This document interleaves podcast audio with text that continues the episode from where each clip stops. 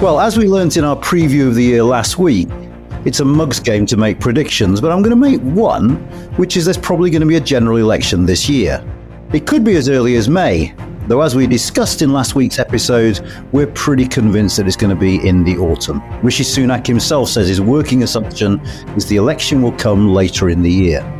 Whenever it happens, if Labour wins and Keir Starmer's party has a double digit lead in the polls and has had that for two years now, there's going to be an overnight transition of power. Shadow ministers with their small teams will instantly become ministers in charge of thousands of servants. Shadow advisors will wake up, if they've slept at all, as all powerful special advisors working at the heart of government. And of course, the leader of the opposition will move from a corner office in Parliament into 10 Downing Street. He'll become Prime Minister with his hands on the lever of power.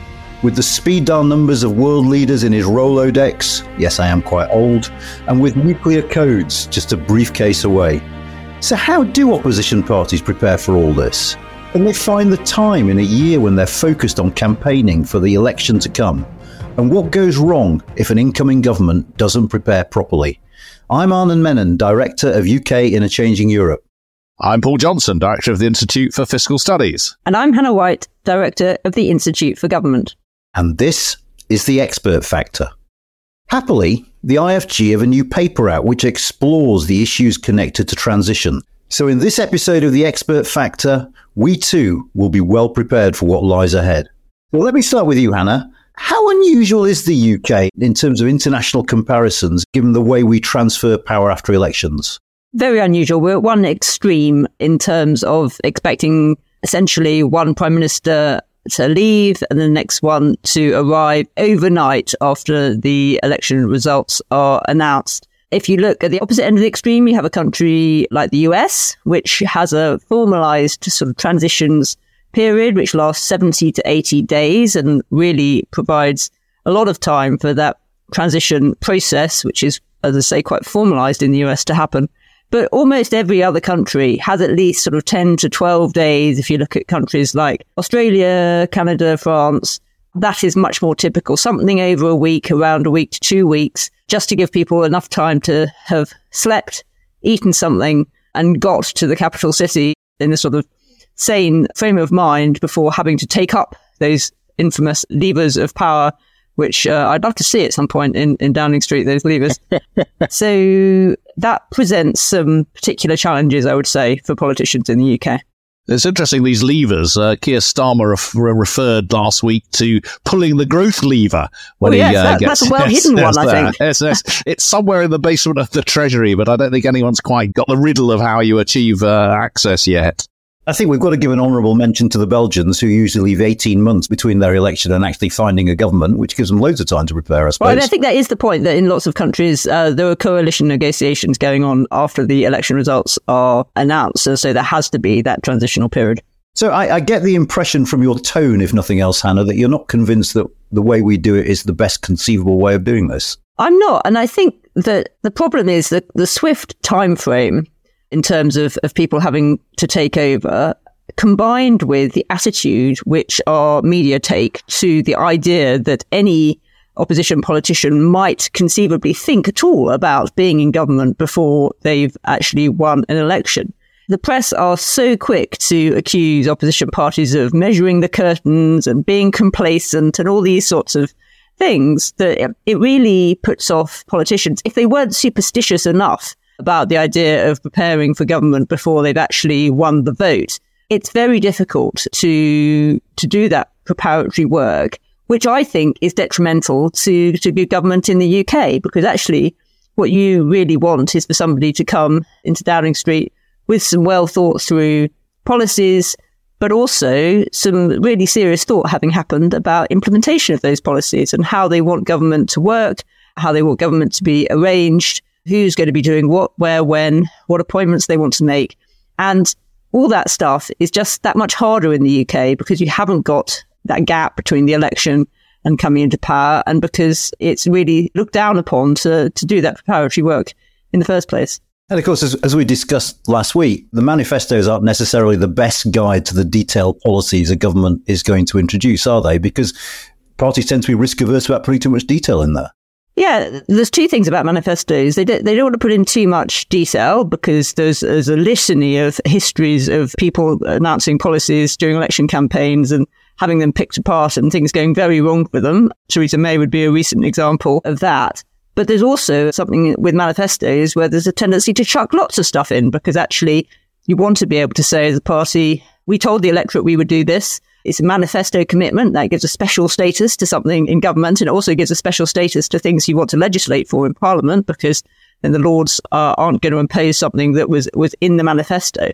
So parties have to strike that balance between not providing hostages to fortune, but also saying they'll do as many things as they can that they might want to do. So they've got that legitimacy from the electorate. And this is why another piece of work that the IFG is doing at the moment on the centre of government, one of the, the conclusions which I can preview from that is that we really think that you need to move at the start of a, of a parliament, when you come into government, you need to give some thought to how you are translating your manifesto into actual priorities for government. And you need to communicate those key priorities, those outcomes you want to achieve much more clearly rather than just working off the basis of your manifesto, which, as we've said, could be quite a, a ragbag of uh, different commitments. I hope we can add a drum roll for a preview because I think we should have, you know, a special sound effect for that. Paul, I don't want you to feel left out of this. So let's talk about the fiscal situation that the government will inherit. There is a, the, the economic circumstances are not, let's say, optimal. They probably won't be optimal when a new government comes to power. To what extent does that constrain them? To what extent does that shape what they're able to do when they come in?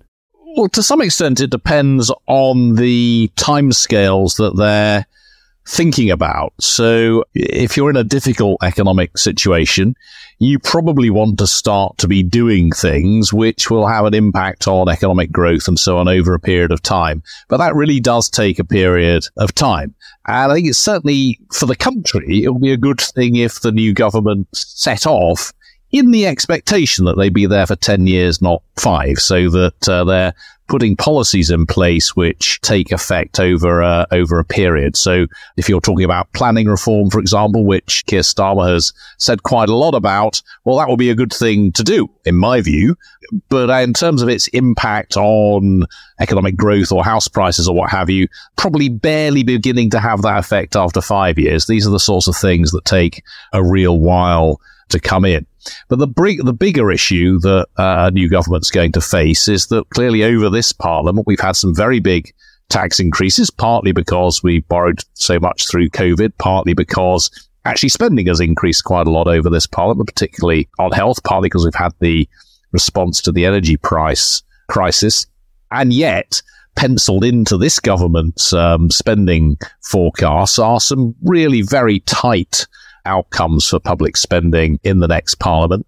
That means that uh, if a new Labour government, if, if, if such it be, wants to do anything significant on public services, increasing uh, money to the NHS to get waiting lists down, increasing money to the justice system to get the backlogs down, increasing money into social care, perhaps to raise wages there or, or what have you, they're going to find it really quite difficult.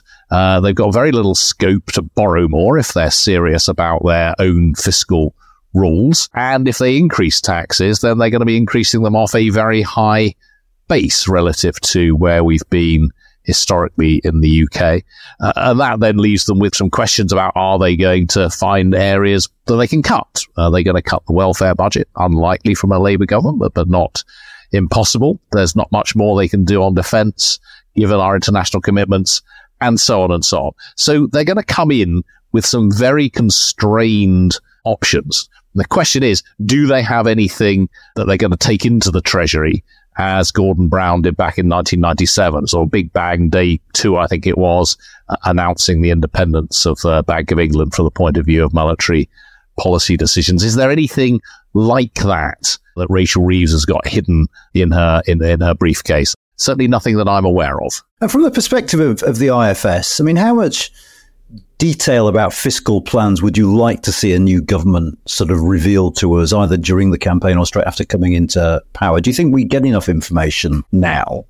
It, it depends what you mean, really. I mean, if you look back at 2019, we had two two main parties, two completely different manifestos. I mean, the Labour manifesto had piles of detail in it um, in terms of where they were going to be spending uh, very large amounts of uh, money and quite a lot of detail, not all of it, I, I think entirely adding up, but quite a lot of detail in terms of where they would increase taxes. So what you had was what Hannah was just talking about. You had, you had a manifesto absolutely chock full and then on the Conservative side, you had a manifesto with remarkably little in it. I mean, you had some promises for new hospitals and extra policemen and, uh, and, and, and, so on, but really very little in the way of detail.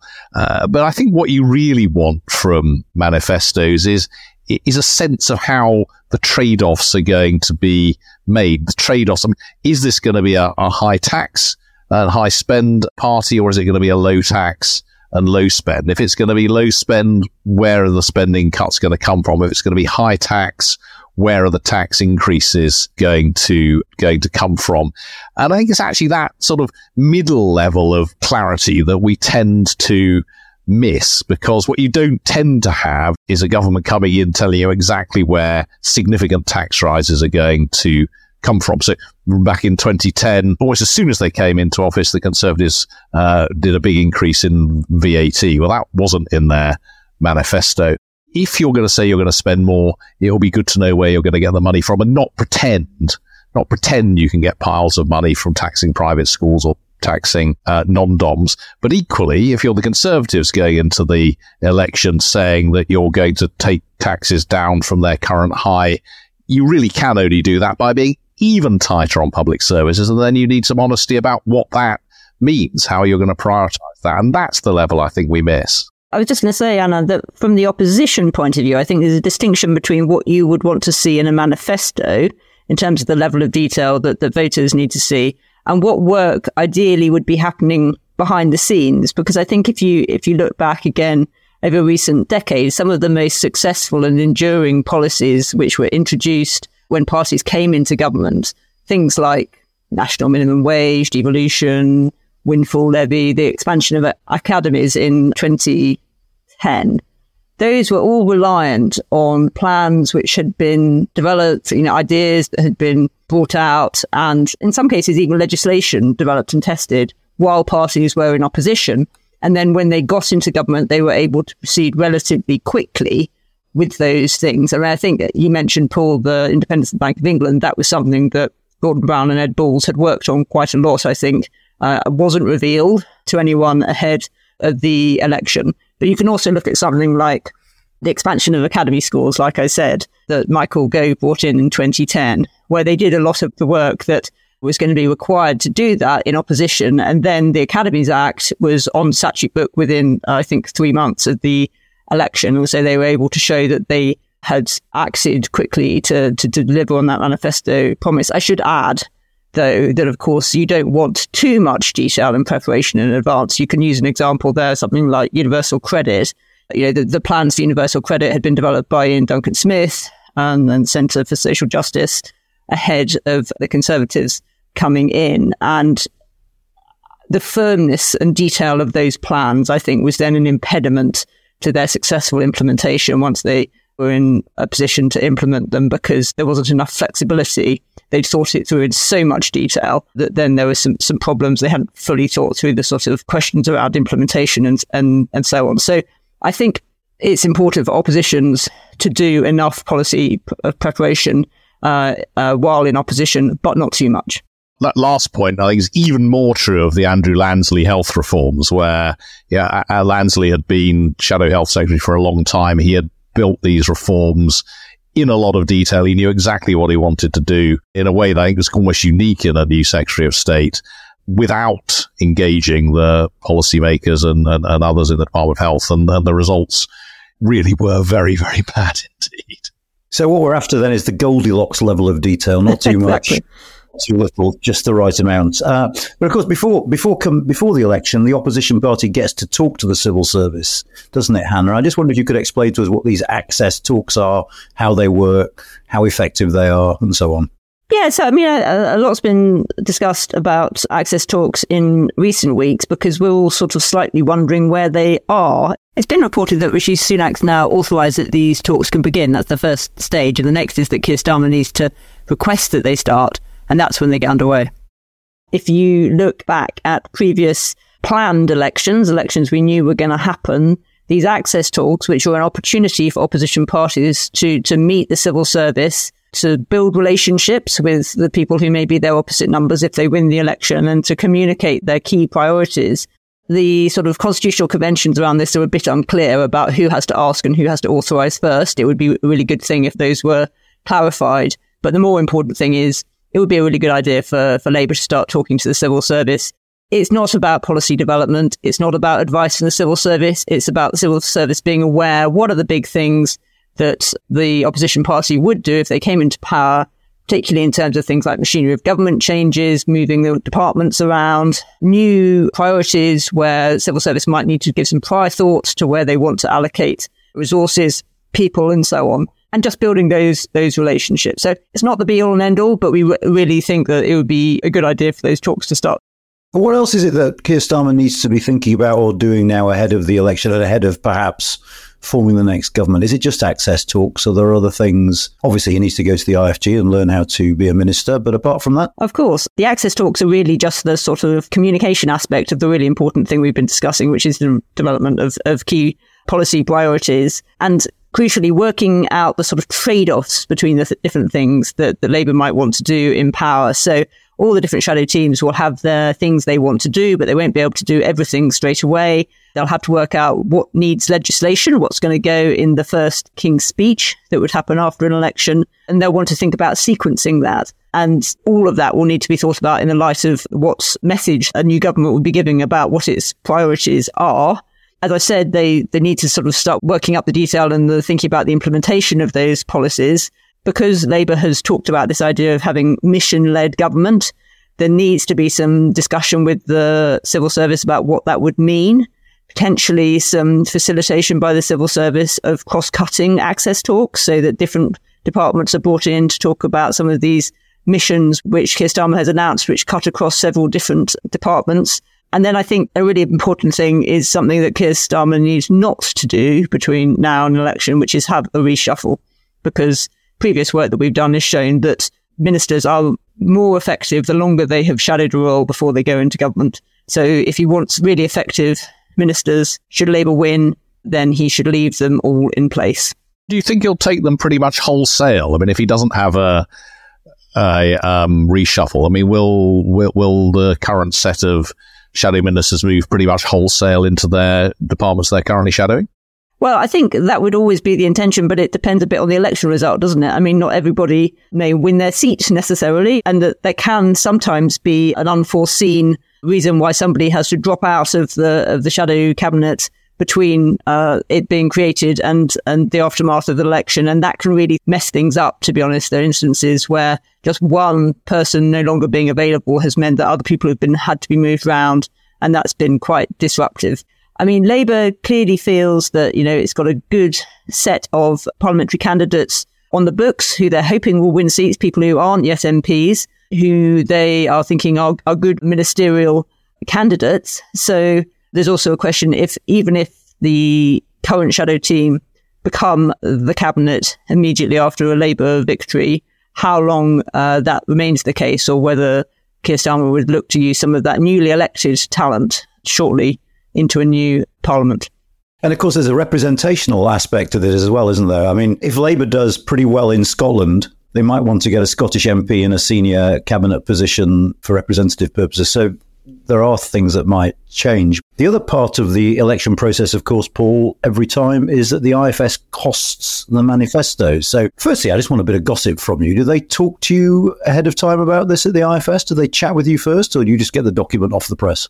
Yeah, well, I think it's um, it's a bit of a misnomer to say we cost manifestos. I mean, we clearly through the year we will um, look at the individual policies as they're uh, as they're announced, and when the manifestos come out, we will cast our eye over the policies that are proposed and take a view as to whether the numbers that are associated with particular tax changes, for example, make sense and how the tax and spending plans that are often not set out in a huge amount of detail sometimes are, sometimes aren't, relate to the fiscal rules or the fiscal Uh, outcomes that they're suggesting that they want to achieve. I mean, yes, we do talk to the parties beforehand. I mean, it's perfectly reasonable, I think, for them to come to us and say, you know, if we said this, what would you say? And we're, we're entirely open with them about that, but they certainly don't share all of their thinking with us beforehand on either, uh, uh, on either side. But what we're, what we're trying to achieve is really to make sure we get the best manifestos possible in the sense that they make sense, that they are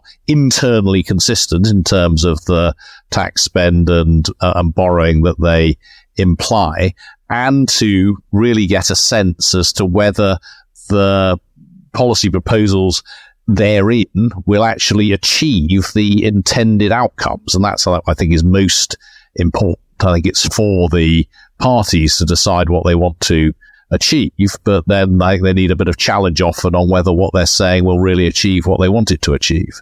And Anand, will UK and Changing Europe be doing anything on the manifestos this time round? We've all tended to in the past. So, yeah, I think the plan is uh, we usually do this with Full Fact that we sort of subject them to scrutiny, yes. So, I think uh, we will be doing that again this year. I mean, I, I, must confess, I've never really spent much time thinking about this issue of transition. And the more I think about it, the more I think it is absolutely bonkers. I mean, the whole of this year is going to feel like a long election campaign. And then we're going to have the actual election campaign. It's just, it defies belief that, that, that senior figures in political parties can find the time to actually think about what comes next. Is am I just being very naive there, Hannah, or is that a genuine problem?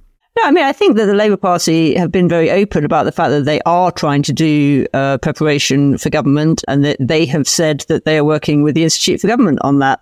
And we always, ahead of any general election, will work with the official opposition to help them understand what it is like to be a minister how government has changed, what it's like to work with civil service and so on. And, and Labour, as I say, have, have said that they are doing that, that work with us.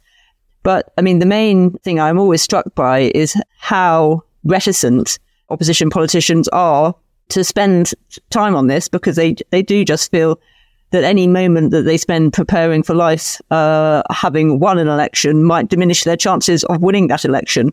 And it's a risk that they don't want to take there's a sort of superstition, I imagine, amongst some of them that you don't want to tempt fate. Absolutely. And so, I mean, you look at the, the US system in the, the US, there's a, there's a whole apparatus and a staff and a budget set aside to that transition so that having an election, a president can really think through and start making their appointments, which of course is a very slow process uh, in the US, which goes on far beyond the transition moment. But they do have a, a lot longer to get their head into the right space, if you think about it that way, and to get their policies prepared before they have the opportunity to start implementing them. And I, I do think that the way we do it in the UK, from the point of view of good government and having people in a really good place to hit the ground running when they get in, is a bit mad.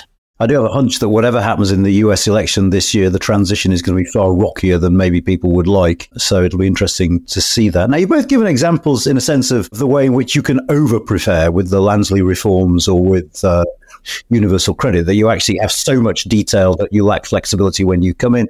Are there examples we can give of, of oppositions who weren't properly prepared, who were just unprepared, who didn't come in having done the necessary homework?